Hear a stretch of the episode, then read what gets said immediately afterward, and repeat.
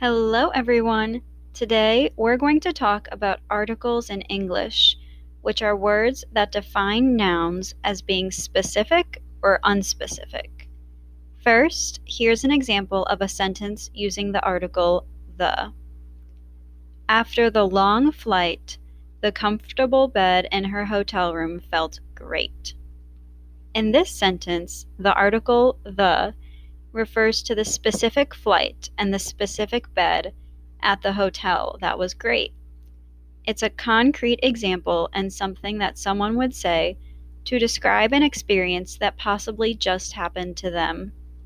The can also be called a definite article because it limits the meaning of the noun following it to a particular object, such as the particular flight and bed.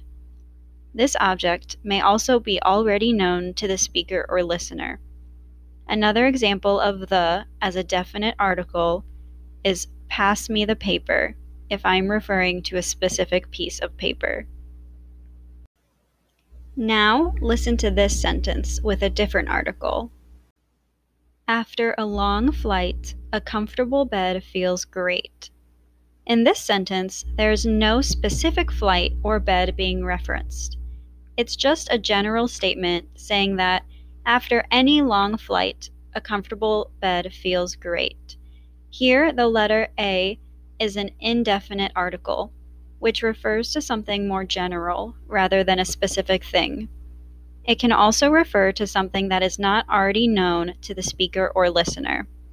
In comparison with our other example sentence, pass me the paper, I could say, pass me a paper and it wouldn't matter which paper you passed me. I'm referring to something in general, so any paper would work given the situation. A may be replaced if the word following the article starts with a vowel, in which case you would use an. For example, I could say, I want to eat an orange, and I would use an instead of a because the word orange begins with a vowel.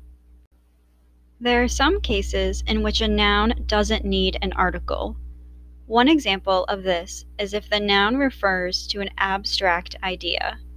For example, I could say, flexibility is an important skill.